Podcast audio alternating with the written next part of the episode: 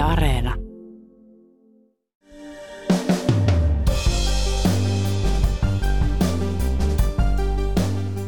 Inflaatio laukkaa ennätyskorkealla.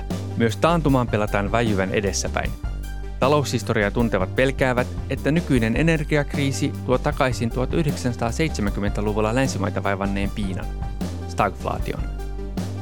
Tuolloin poliitikot pahensivat tilannetta. Onko riski, että myös nyt päädytään ruokkimaan huonoa kierrettä? Tänään on keskiviikko 10. elokuuta. Kuuntelet Ylen uutispodcastia. Minä olen Heikki Valkala.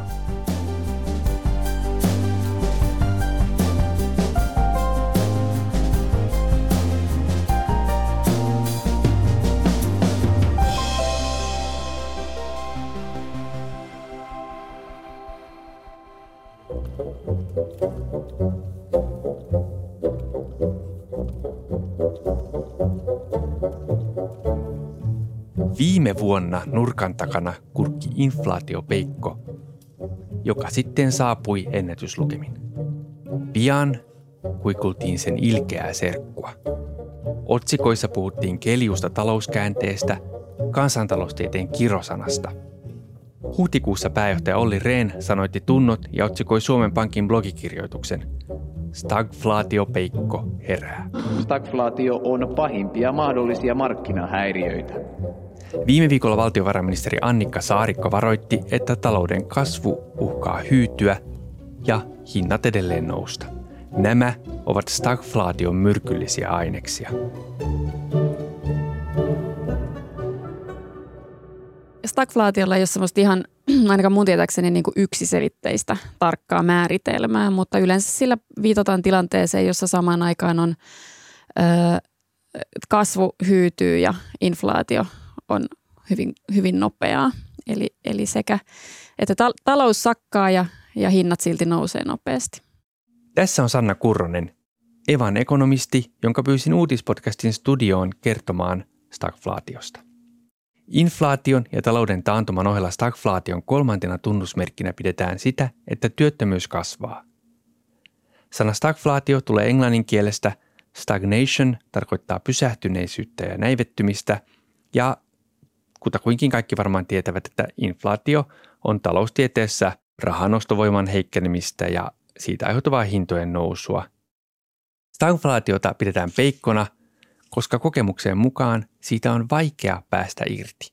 Inflaation on lääkkeenä koronnosto, taantumaan taas elvytys, mutta nämä lääkkeet syövät toistensa tehon. Yleisesti ottaen politiikkatoimet, jotka hidastaa inflaatiota, niin ne hyödyttää sit sitä kasvua lisää ja sitten taas ne kasvua tukevat politiikkatoimet kiihdyttää sitä inflaatiota lisää. Eli tästä on vaikea, stagflaatiosta on hyvin vaikea päästä irti ajamatta taloutta kunnon taantumaan tavallisen kansalaisen kannalta siis todella, se on todella ikävä sen takia, että jos samaan aikaan äh, hinnat nousee hyvin nopeasti ja työttömyys lisääntyy, eli kulutusmahdollisuudet tietysti ja hyvinvointi heikkenee. Tietysti val, valtion talouden kannaltakin tilanne, jossa työttömyys, äh, työttömyys nousee, niin, niin on tosi haastava, eli, eli valtion talouden ehkä se inflaatio ei ole niin suuri ongelma, mutta – mutta se työttömyyden lisääntyminen. Ja sitten toisaalta just, että siihen työttömyyteen ei voida vastata lisäämällä julkista kulutusta, koska se taas kiihdyttää sitä inflaatiota. Ja jos vielä lopuksi otetaan muutamia esimerkkejä hinnankorotuksesta. Koskenkorvan viinan hinta nousee 26 markkaan, eli kolmella markalla. Draivotkan hinta nousee 30 markkaan 50 penniin, eli 2,5 markkaa. Jaloviinan hinta nousee 26 markkaan, eli kolmella markalla – Monopol konjakki maksaa huomisesta Termi stagflaatio tuli käyttöön 70-luvulla. Tuolloin länsimaiden talouksissa oli samaan aikaan vuoden 1973 öljykriisin vaikutuksesta lama, suurtyöttömyys ja korkea inflaatio. Sellaista ei ollut ennen tavattu yhdistelmänä ja siksi taloustieteilijätkin ihmettelivät. Yhden uutissa puhuttiin lamaflaatiosta. Lontoon mitallipörssien noteraukset ovat osoittaneet, ettei öljy ole suinkaan ainoa perusraaka-aine, jonka hinta on jyrkässä nousussa. Viimeksi kuluneen vuoden aikana metallien hinnat ovat täällä nousseet jo keskimäärin 45 prosentilla ja nousu jatkuu. Maailmantalouden vaappuessa taas laman ja inflaation, tai pahimmassa tapauksessa lamaflaation partaalla, Öljykriisi syntyi, kun öljyntuottajien OPEC-järjestön arabimaat nostivat öljyn hinnan nelinkertaiseksi ja estivät sen vientiä Yhdysvaltoihin, Länsi-Eurooppaan ja Japaniin. Taustalla oli Jom Kippur-sota, jossa Israel taisteli Syyrian ja Egyptin kanssa. Lisäksi dollarin arvo oli heikentynyt ja öljyvaltiot tarvitsivat rahaa, mutta taustalla oli siis myös Israelin tukijoiden painostaminen. Ministeri Jermu Laine, eräs katsoja kysyy, kuka meitä ryöstää, myyjä, neste, valtio vai virhelasku? Sitä kysymys on erittäin ymmärrettävä, mutta kai tuohon täytyy sanoa suoraan, että ei meitä ketään ryöstä. Asia on vain niin valitettavasti, että arabimaat tunnetusti viime vuoden lopulla järjestivät ensin poikotin, eli tuontimääriä tai vientimääriä heidän maastaan supistettiin. Sen jälkeen ruvettiin nostamaan hintoja ja nyt nämä nousseet hinnat sitten heijastuvat kaikkialle maailmassa ostajamaihin ja nyt on ollut sitten meidän vuoromme kokea nämä nousseet hinnat.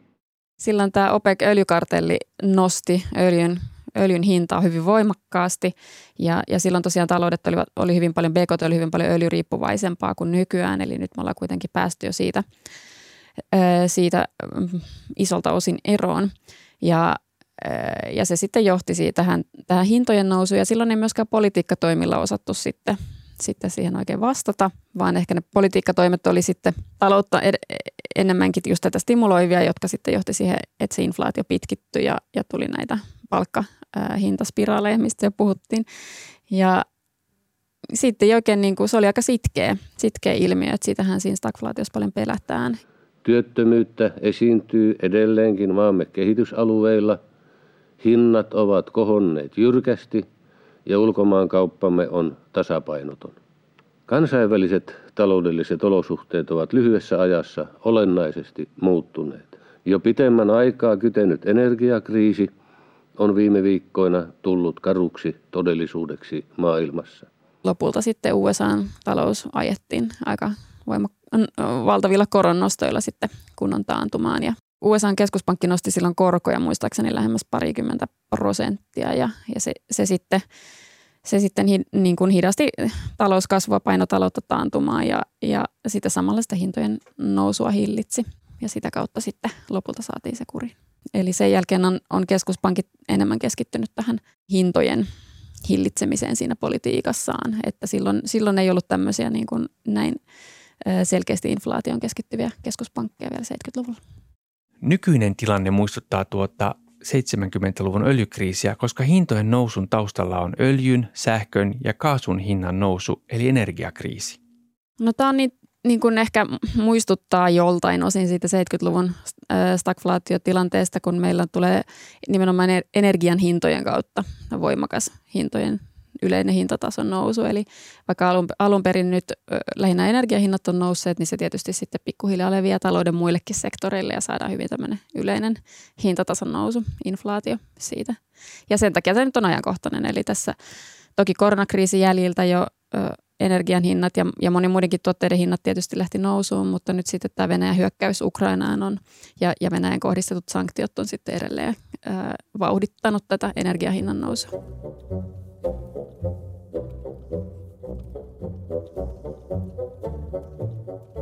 Jokainen uutisia seurannut tietää, että inflaatio laukkaa nyt kovaa. Ja toki moni tuntee hintojen nousun myös omassa kukkarossaan. Siis kohta yksi stagflaatiosta on selvä. Taantumaakin ovat taloustieteilijät ja esimerkiksi valtiovarainministeriö ja keskuspankit viime aikoina ennustaneet. Siinä on stagflaation kohta kaksi. Mutta toistaiseksi työllisyystilanne on Suomessa hyvä. Työllisyysaste kasvoi taas viimeistenkin lukujen perusteella. Mä luulen, että taantuma jonkinnäköinen varmaan tulee, mutta äh, jos puhutaan taantumasta, tämmöinen tekninen taantuma, eli kaksi neljännestä peräkkäin talous supistuu, niin se ei ole vielä mikään kovinkaan kummonen katastrofi, että sitä ei mun mielestä kannata pelätä. Ja itse asiassa tämä tilanne on tosi mielenkiintoinen sen takia, että työllisyystilanne on niin hyvä ja Yhdysvalloissa, joka on kuitenkin vähän suhdannesyklissä edelleen, niin siellä edelleen työpaikkojen määrä kasvaa tosi hyvää vauhtia. Eli vaikka inflaatio on hyvin korkea ja talous on jo teknisesti taantumassa Yhdysvalloissa, eli vuoden kaksi ensimmäistä neljännestä ollut negatiivista kasvua, niin siitä huolimatta työllisyystilanne kohenee. Ja sen takia mä itse niin pikkasen optimistinen tässä, että jos me onnistutaan pitämään tämä estämään se sellainen palkka, in, palkkahinta, spiraali, niin, niin meillä on mahdollisuus, mahdollisuus välttää se, se oikein niin kuin stagflaatio ja, ja ää, pysäyttää tämä hintojen nousu kohtalaisen nopeasti. Palkkahintaspiraalia tarkoitetaan sitä, että palkat ja hinnat nousevat vuoron perään. Yhdysvalloissa on esimerkiksi nyt niin hyvä työllisyystilanne, että ihmisiä houkutellaan töihin paremmilla palkoilla.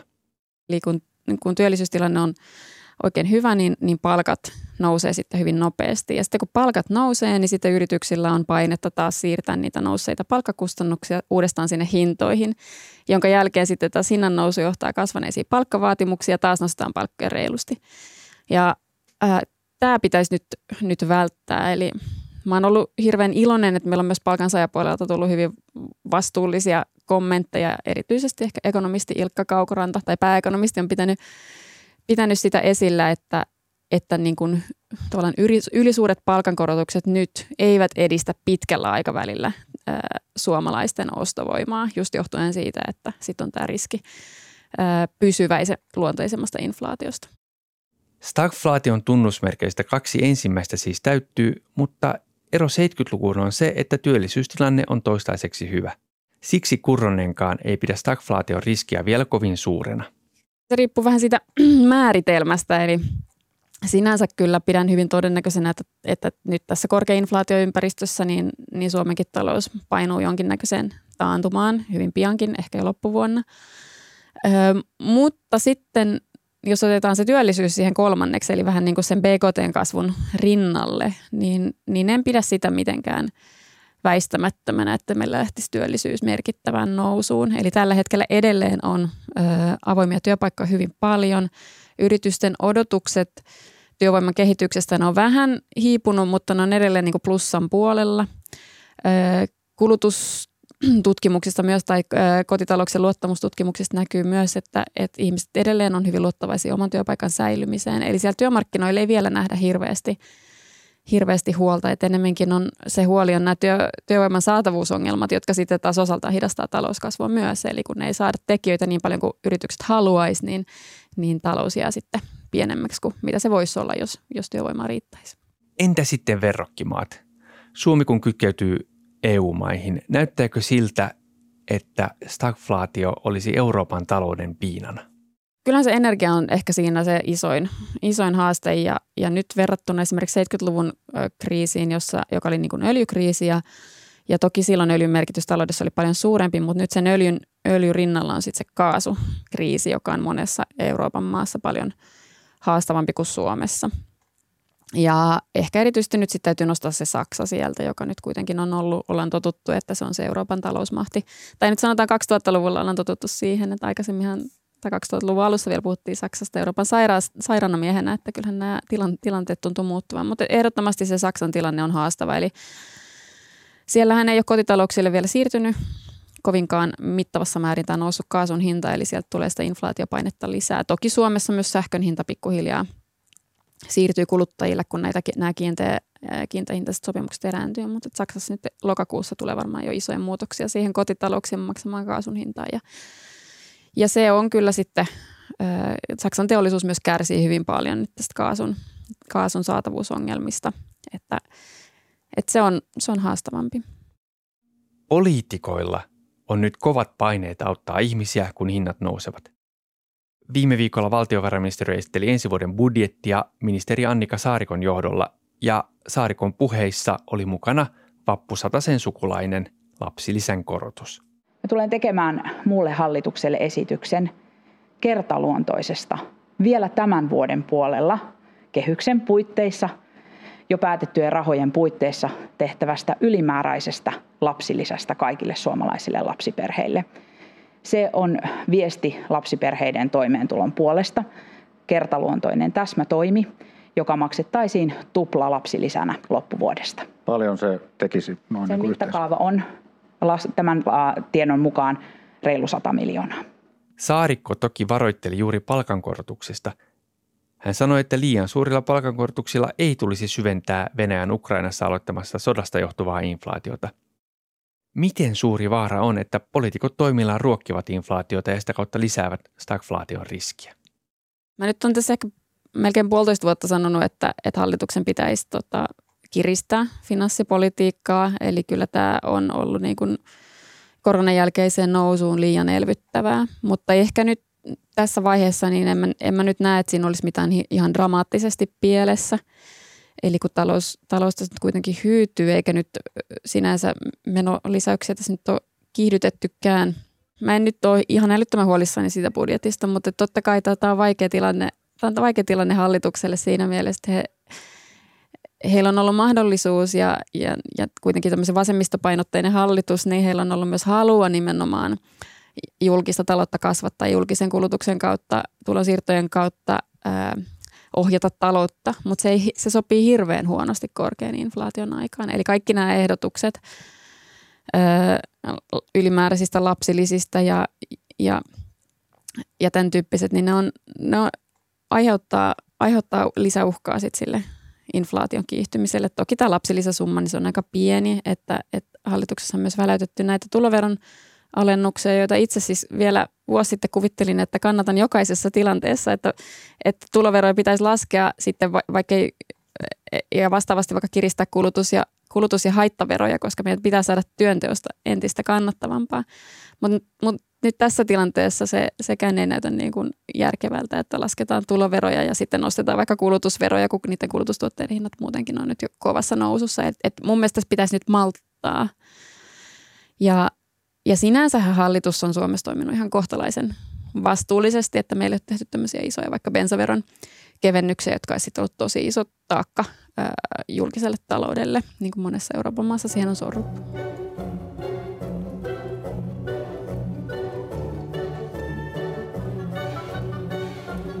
Kurrosen sanoma siis on, että vaikka poliitikkoja hukuttaisi tukea kansaa tarjoamalla erilaisia sähkö- ja bensatukia, niistä ei ole pidemmän päälle etua. Tuki ruokkii helposti inflaatiota ja pahentaa tilannetta, ostovoima siis laskee. Näin tehtiin 1970-luvulla. Yritykset elvyttää ja tukea taloutta ruokkivat inflaatiota ja pitivät stagflaatiota yllä. Siis vielä kerran, stagflaatio saa voimansa inflaatiosta – jos stagflaatiopeikko halutaan pysäyttää ennen kuin se pääsee riehumaan, pitää pysäyttää inflaatio. Ja inflaation torjuminen on keskuspankin keskeinen tehtävä. Tämäkin oli 70-luvun opetus. Nyt keskuspankit ovatkin nostaneet ohjauskorkoja. Kyllä inflaation torjunta on nimenomaan keskuspankin tehtävä, eli se on jaettu sillä tavalla politiikassa, että siinä lähtökohtaisesti ei niin kuin Mm, hallitusten pitäisi huolehtia, mutta toki ei myöskään lietso sitten inflaatiota finanssipolitiikalle, eli lisäämällä vaikka julkista tulonsiirtoja tai kulutusta. Eli keskuspankit, keskuspankkien pitäisi se inflaatio hoitaa, mutta siinä ongelma on se, että ne keskuspankin koronostot yleensä puree vaan sanotaan ehkä puolentoista vuoden viiveellä.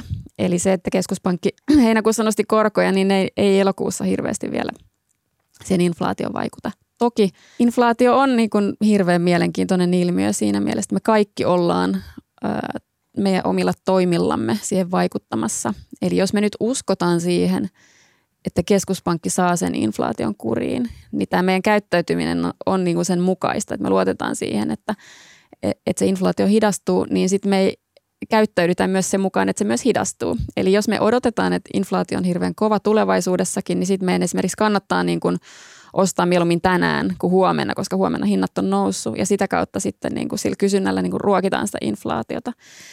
Eli senkin takia mä olen optimistinen, että keskuspankit on tässä viimeisen, viimeisten vuosikymmenten aikana saanut sitä uskottavuutta kasattua ja meillä on me ollaan totuttu matalaan inflaatioon ja me käyttäydytään matalan inflaation mukaan.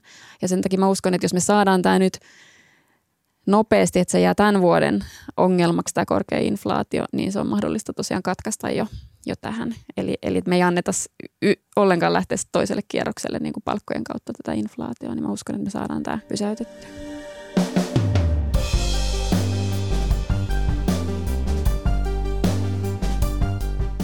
Kiitos, kun kuuntelit Ylen uutispodcastia.